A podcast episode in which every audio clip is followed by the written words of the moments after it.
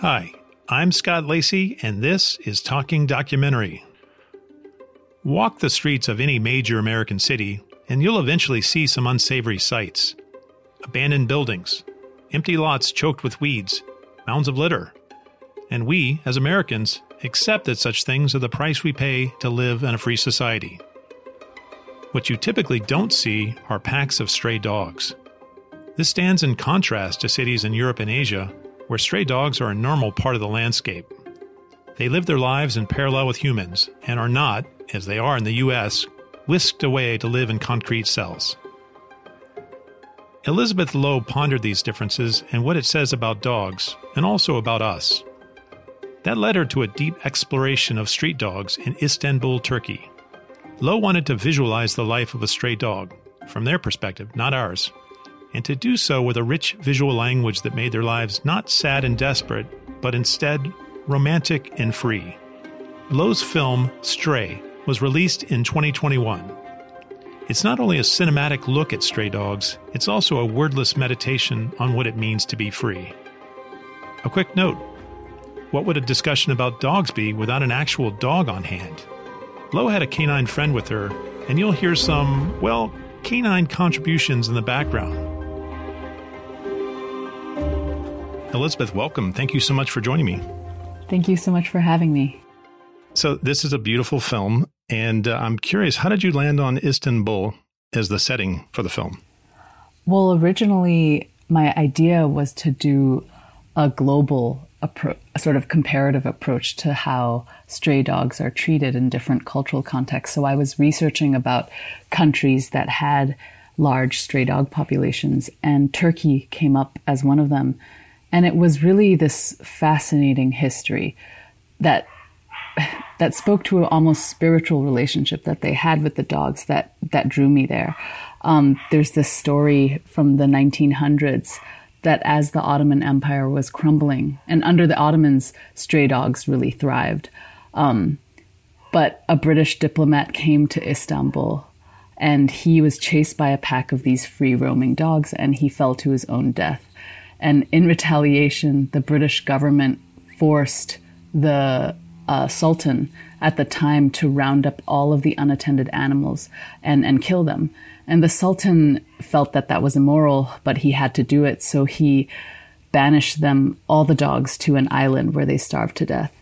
Um, and shortly afterwards, huge fires broke out because there were no dogs to warn the citizens. And then World War One happened. And so the people of Istanbul really felt that the exiling of the dogs um, was like a curse on the city and the country. And so over the next hundred years, even as the government has tried to modernize the city and westernize it by eradicating all dogs from the streets, people still had the will to protest and fight for the rights of dogs to simply exist. And so in 2004, they passed these laws that are so radical where you're not allowed to kill any healthy stray dog or euthanize them or even keep them in captivity. And I was so struck by that contrast to the cultures that I'm from, where we euthanize millions of dogs every year. Um, and we call that humane by, by, because our streets don't have dogs. And so that made me want to go to Turkey and, and see what a different way of life with another species can be like. So you had to cast a city and you cast Istanbul, and Yeah. then you had to cast as your lead a dog named Zeytin. Yes. Um, of all the dogs in Istanbul, and there surely were many, how did you land on Zeytin? Yeah, I, I started looking back on my raw footage to see in my photos that I took as we were scouting. Um, and I realized that we had actually encountered and, and tried to film with quite a few dogs before we found Zeytin.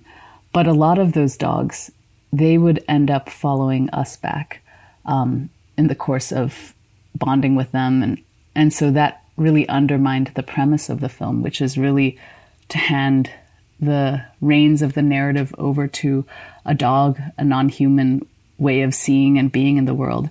And because they were following us around or looking to us for where to go next, um, it we weren't able to make the film in the way that we envisioned.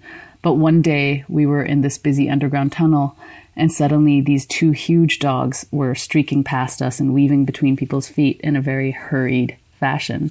And so we started chasing after them to see where they were headed because it felt strange to us that stray dogs had appointments to keep since they have no jobs or, you know, families or property to guard. And they turned out to be on the heels of the young Syrian men. And they had this really beautiful on and off again relationship with these young men who were sharing the streets with them. And those two dogs ended up being Zeytin and, and Nazar, who are in the film. And Zeytin really stood out because just, I think, because of her face, the way her eyes are, the way that certain actors have charisma um, on camera, she had that. And also, she was so stubborn. She almost always acted like she didn't care what I thought she should do or where to go. She always was the one leading me through the city, and that independent streak and quality is what what enabled me to to do the film, which was to try to see what life looks like from a dog's point of view, living life on their own terms, um, rather than mine or any other humans. Yeah, one of the features of the film is how you extract what I would say is personhood from. Mm. Like some of those I love that. Close ups, like I, I'm I'm literally almost feeling like I'm seeing a human face. Like the same sort of subtle the subtleties of looking around um, and being a little bit stoic too. It was very, very interesting. Yeah, I love that you say that. Yeah, those moments that I was able to capture with her are also the best moments of the film for me. So I'm I'm curious. Usually, when I do preparation for a podcast, I set out my questions, and eight to ten come fairly quickly. This one, like twenty to twenty-five, came very quickly. I'm curious, what was a typical day filming the dogs like? Can you can you take me through an, an entire day from from waking up? Yeah. So initially, we would try to wake up early and begin production early. Um, but on the days that were hot, the dogs would just sleep and sleep and sleep for hours. And one time I was with Zeytin, I waited for like eight hours for her to wake up, and it was only it was 5 p.m. by the time she woke up, and that was something that we had to get used to. That there was no way to, you know, force these dogs to do what you wanted because their lives were pretty good. Like they were able to find food on their own. So even when we did try to bribe them, um, bribe her, she she would she would not care. Like she would sniff what I had to offer and then go back to sleep.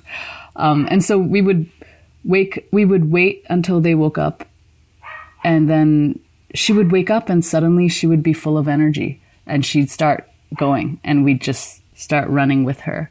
Um, and then we would follow her until, you know, as she wandered to different cafes, butcher shops, wherever she usually found food. And yeah, see the conversations that were happening around her. And I was always with one other person, um, Zainab or Jaylan, who had a microphone, like a 360, like a bi-directional microphone that would pick up all the sounds that were happening around Zeytin or Nazar. And that's how we would uh, film them. Film them. And then, and then I guess we would wrap around midnight or 2 a.m., depending on once she was about to sleep and we would try out different times that she was active and and we had a GPS tracker that we would put on her on her collar. Um, we would put a collar on her at the end of the night after we were finished shooting, so that which would sync up to our phones, and you could see where she was going at night. And then so the next morning when I would wake up, I'd be able to find her and sometimes people would steal those trackers inevitably. So it would lead us to the wrong location, like a hookah bar or something. But then we would just wander around the districts or the cafes that we knew she liked. And then we would run into her again. Uh, the, the hidden costs of documentary filmmaking, uh, yeah. uh, multiple GPS devices. Yeah. So I'm, I'm curious about what I would consider to be the raw physicality of shooting in this manner. You're, you're shooting the entire film at eye level for a dog. Mm-hmm. Uh, and I'm curious, like, what kind of physical positions did you have to get into and stay in for periods of time? And how did you manage that as a physical feat? Yeah, um, that was really important to me that the film take on the literal viewpoint of the dog, at least from their height, um, to sort of defamiliarize audiences to everything that was happening around the dog, or even to see the dog differently. And I did a lot of test shoots before going out to Turkey. And what I ended up with was kind of a rudimentary rig where I had an easy rig, which is a vest that suspends the camera off of, puts the weight of the camera onto your waist instead of your arms, and a gimbal that the easy rig was sort of supporting. And basically, I would just crouch low for the most part and walk low to the ground um, as much as possible for as, as long as my muscles could sustain me to. And because I think the the things that were happening around the dogs was so interesting and, and every moment that felt like a a real encounter between a dog and another dog or a cat or a human it felt so spontaneous and unexpected. I think my attention is what helped me to overcome the physical demands of being in that crouched position constantly and also i think being in the crouched position also allowed me into different strangers' conversations in a way that, had I just been focusing on the people, maybe they wouldn't have been as open to allowing us to film intimate arguments or their about their conversations about their love lives or their politics. And I think being at the level of the dog maybe served as some kind of camouflage for me as a filmmaker because we were acting not quite human as well. We almost became very dog like as a crew where we were just focused on the dogs. We were literally moving through the world at their level, or their height. And so other people began to see us in a different way too, I imagine. So speaking of that, you're you're following Zeytin, weaving through the city in probably somewhat random fashion for you. Yep. Uh, there, there, are scenes where you're crossing roadways and railways, mm-hmm. and I couldn't help but wonder: Are you looking left and right? Are you just trusting that this savvy street dog knows where it's going and knows where the where the danger is. Of course, I'm taking calculated risks as I'm making the film and moving through the city with her. But I remember as I would cross roads on her lead, I remember truly, like consciously thinking to myself, I'm just going to trust that this dog has survived living in the city because she knows how to navigate. And of course, I'm, I keep one eye out, you know, to, to make sure that the car is really not going to run us over. Um, but I, I did find a lot of pleasure in relinquishing my judgment to hers. And my sense of direction is very poor.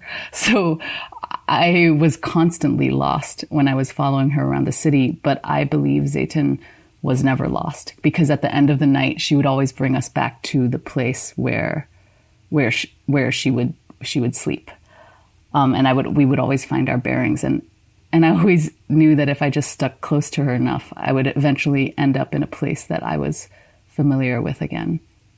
And I love that process that I was yeah, moving through the city completely with her. And and partly that's due to my own shortcomings as a person with no navigational skills. And yeah, but of course if ever she was in real danger, um, then I would have stepped in. But that never arose in the case of Zeytin. I imagine your willingness to kind of give yourself to her and her adventure mm-hmm. is reflected in the quality of the film. That if if you were a little more hesitant or uh, risk averse, this is a, it's a different film, right?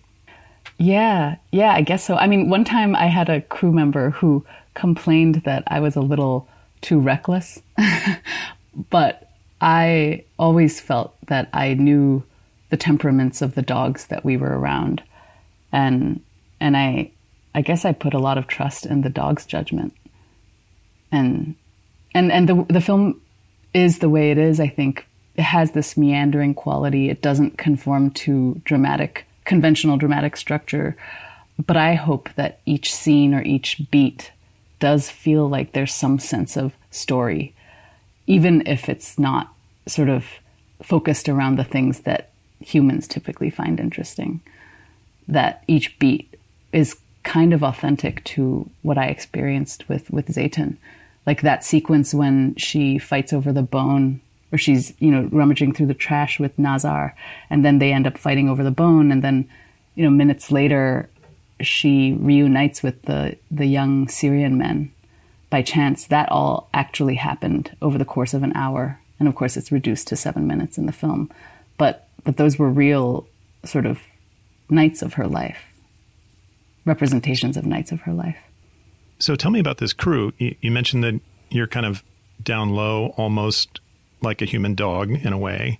Um, mm-hmm. Um, and it sounds like you've got other people with you. And yet I didn't notice, except maybe one scene where I felt like the people on the street were reacting to you. What, what was your crew size and how did you stay kind of low profile? Yeah, so I think the scene that you're talking about is on this really busy street on Istiklal, um, where the trash truck comes and the dogs find the bones and people are staring at me and at Zeytin and then the trash truck coming and people are sort of loitering around us. Um, in that case, I was shooting totally alone um, because we had wrapped that day with, usually I'm with uh, a Turkish producer who is with me, who is recording sound and also navigating human relationships. Um, but we had wrapped, and then I ran in because we lost sight of Zeytin. But then I ran into her again on my own on my way back to my hostel. And so I decided to keep filming on my own. And so in that case, I was totally alone. I found that when I was shooting alone, people would come up to me more um, and, and try to talk to me while I was filming, um, which was obviously an interruption to my focus on Zeytin. And I think Zeytin could sense that. So there's one scene where she sort of starts to get up on this busy street and starts barking towards the camera. And it's because there's a man behind me um, peppering me with questions. And then another man would come and, and, you know, offer himself to defend me against the strangers. So it was a really interesting environment where people were so warm um, and so involved in getting into everybody's business, including mine. Um, but I always somehow felt safe because I was with the dogs. And then also, if ever I was sort of bothered by people, there was always somebody to step in if I was alone. And and you can see, I feel like you can see that spirit of meddling, uh, meddling in, in each other's business, and even that the trash truck um, worker, he decides to meddle in the drama between the, the two dogs fighting over a bone and whether one is sharing or not. And I and I really love that spirit. so I want to talk a little bit about kind of the choreography of the shots. There's one that I love. It's almost like you knew it was going to happen, and yet you couldn't have. You're you're positioned in front of a cat, and suddenly Zeytin comes out of nowhere and sees the cat through a, a break in the bushes, wheels around, cat runs, goes up a tree in the background. It's like perfectly framed, and I'm like, how is that possible? Was that like was that like take ten? How did how did that play out? I mean, I shot hundreds of hours of footage, so those are one of those magical moments where I'm con- I'm constantly rolling. I barely ever cut. I only ever cut when when I feel like I'm paranoid that I'll lose the previous 10 or 20 minutes that I've been shooting. Um, so in that instance with the cat, those moments of serendipity is just from following Zeytin around and and and being hyper aware of my surroundings and then being loyal to her and following her. And then the things just would happen. Beautiful things like that would happen. And there's no planning for it except the time that was put into increasing the chances of things like that happening. So I, I guess that leads to the logical question, which is how many days did you actually shoot and how many hours of footage did you wind up with? Um, I calculated and I kind of forget, but I'm just going to really quickly calculate this again. Um, I probably shot for around 200 actual days, actual days of shooting, 200 days. Um, and if I shot like at least five hours a day, it would be nearly like just hundreds of hours. I never, I never calculated, but I think I shot around 200 days of footage. Were you cataloging film as you went? Because that's a huge undertaking at the end, right? Um, every night I would download the footage. I just kept amassing more hard hard drives, I suppose. And I wasn't I wasn't editing the footage as I was going because the bulk of the shoot happened um, in 2018 over a six month period. And at the end of the day, I, I would be too exhausted from, from chasing the dogs to be actually be able to to edit. I would just look over the footage, but yeah. So just tell me about the the raw endurance it would take to go out. I, I assume there are breaks in between these 200 days, but even still, like on day 115, you've been following the same dog or dogs for that period of time. Was there ever a point where you're like, I need to get to a point where I feel like I've got a critical mass of footage and I can make this film? Did you ever get uh, antsy uh, along that period of time? In those 200 days, those were split up between different cities in, in Turkey because even though we had given up on the idea of a global comparative um, film, we had actually still gone to uh, two other cities, Kars and Bodrum, and followed two other sets of dogs outside of Zeytin um, that we thought we would interweave between the film, the different storylines, but it became too confusing for audiences to be able to distinguish between the different stray dogs. So we had to cut their storylines, and, and now they they exist as deleted scenes um, on the DVD of Stray. Um, but because we had divided our time between different cities, I think that sort of maybe took away the tedium of it. And it was when I felt sort of like, like, oh, okay, we've gotten as much as we can out of out of out of this set of dogs in terms of like their the daily occurrences or encounters that they have, or when it was beginning to repeat a lot, then we would sort of move on to the next city. And and and I guess the my time constraint was just the constraint was the equipment because I had gotten grants from Arri Amira or the Alexa company, Arri company, um, and then also from another rooftop films. They had given me grants for the camera, so our time was limited by that as well. That's a perfect transition because I was just going to ask, like, you can't talk about this film without kind of talking about the aesthetics of the film. It's uh, it's like a creamy, uh, rich, almost sumptuous look to the footage. And I'm curious, like, how did you develop your visual approach to the film, and and how much of that was done in in advance? Yeah, so when we were testing out cameras, we were lucky enough to get these grants so that we were able to use um, the Alexa, which is what a lot of Hollywood fiction films use. And that level of color and nuance was important for me, despite how heavy that camera was, because I felt like it would give a dog like Zeytin the same visual gravity um, and all the associations of, of a high, higher quality look. All the assumptions you make about actresses as they're brooding in front of a camera um, I was hoping that that would transfer by association onto onto Zeytin. So you would give her the benefit of the doubt that even if she's not speaking, that she has a rich inner life. I imagine. And then with the and then we also used Cooke lenses, vintage Cooke lenses, which are these lenses from like the 60s or something, um, that were also Hollywood's go-to lenses. And I that was important to me because I wanted the feeling of moving through the city to feel a little bit like time travel to the past, to a past where dogs roamed among us and where they fed off of our scraps, as they've always evolved to do. And somehow in this city of Istanbul, this modern city of Istanbul, that phenomenon still exists beautifully.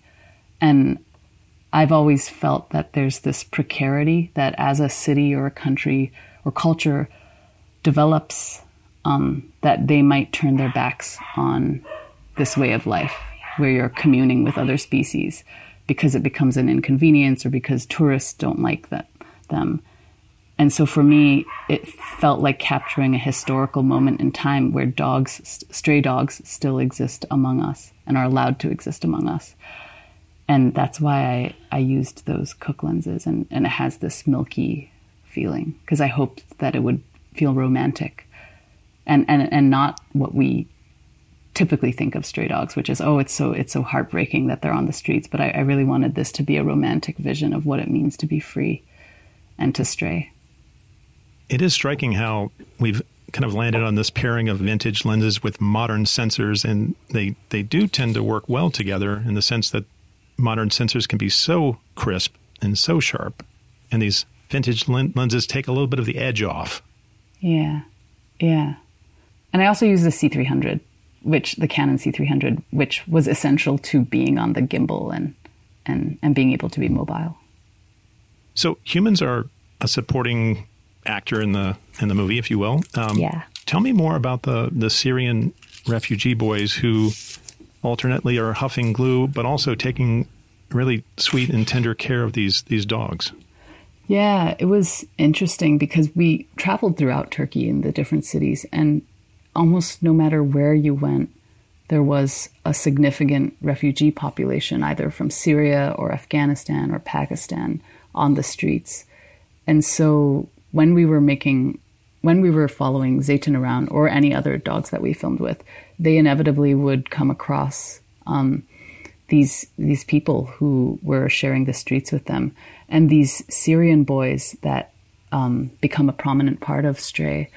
They had this incredible relationship with the dogs where I could see that even though some of them were homeless, um, they really saw a sense of belonging and no judgment from Zeytin and Nazar. And every time they reunited with them on the streets, you could see how happy it would make the dogs. And when they would wake up with them in the mornings, um, that the dogs almost became this substitute for the lack of physical home that they had. And and also there was moments where you could tell that Cartel, the puppy that they acquire by stealing from a construction site, nearby construction site, you could tell Cartel was at first suffering under the, their itinerant sort of lifestyle as a puppy. But those boys would also, you know, they'd give up their meals, the the free food that they got from free meal services.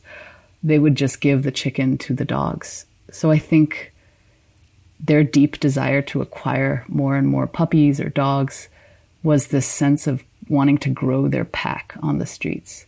And they wanted to care for for another being, especially another being as vulnerable as a puppy. Um, I think even though their hardship, they were undergoing such hardship, there was still this desire and urge to become a caretaker and a, and a provider. And I, I found that very moving. So I want to ask a little bit about your other work. And um, you have one film called Hotel 22 about a city bus that doubles as a homeless shelter, and another one called Treasure Island about children living on a former naval base. And I'm I'm curious, like, what do you look for in a documentary story? Like, what draws you in? I think it's interesting because it's it's never intentional in terms of like my body of work, but I have noticed that my films try to examine life on the margins and on the peripheries of society like Hotel 22 probed sort of the dark underbelly of, of the housing crisis in, in Silicon Valley. And, and I think that comes from this belief I have as a, as a person that the view from the peripheries, the further away you are from the centers of power, um, the more accurate view of society you'll have. And I guess as a filmmaker, of course, I want my films to to be incisive and, and critical about the world that we live in, which is often very unequal, by occupying these cracks in society, whether it's the stray dogs or this public bus that's become a de facto homeless shelter or this island that was a toxic naval base that that has become affordable housing for pe- for people. Um, that that somehow reveals sort of what lies beneath the the sheen of our sort of daily lives. So before we go, I think anyone listening would would want to know like what what happened, what became of Zeytin and perhaps the uh, Syrian refugee boys. So I believe the Syrian refugee boys are still living their lives as they always had been um, over the from 2017 to 2019 when I was filming they were consistently sort of in the same situation. Um, and with Zeytin, I was very worried during the pandemic about what would happen to all the stray animals who live off of the scraps of restaurant goers during lockdown. Once those were gone, how would they survive? And I was very happy to learn that the government and also the citizens of Istanbul um, would set out food every day for the for the dogs. And once in a while, I'll get a text message from uh, Zeynep Koprulu, my co-producer who lives in Istanbul, uh, a a picture she's taken of Zeytin snoozing on a very busy street as she always did, um, still living very well, and I and I have no reason to believe that she's not still doing well in a city that is so hospitable and caring to dogs. Well, that does my heart well to know that. Um, Elizabeth, I want to thank you so much for joining me today. It, it's a really beautiful and affecting film, and you should be very proud for having made it.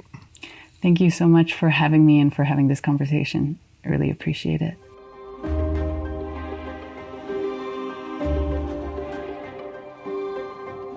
Thanks to Elizabeth Lo. Her film Stray can be seen on YouTube, Vudu, Amazon Prime Video, Hulu, and Apple TV. Join me next time when I talk to Chris Harden, a radio weatherman who is pioneering a new kind of docu-tourism on YouTube. See you then.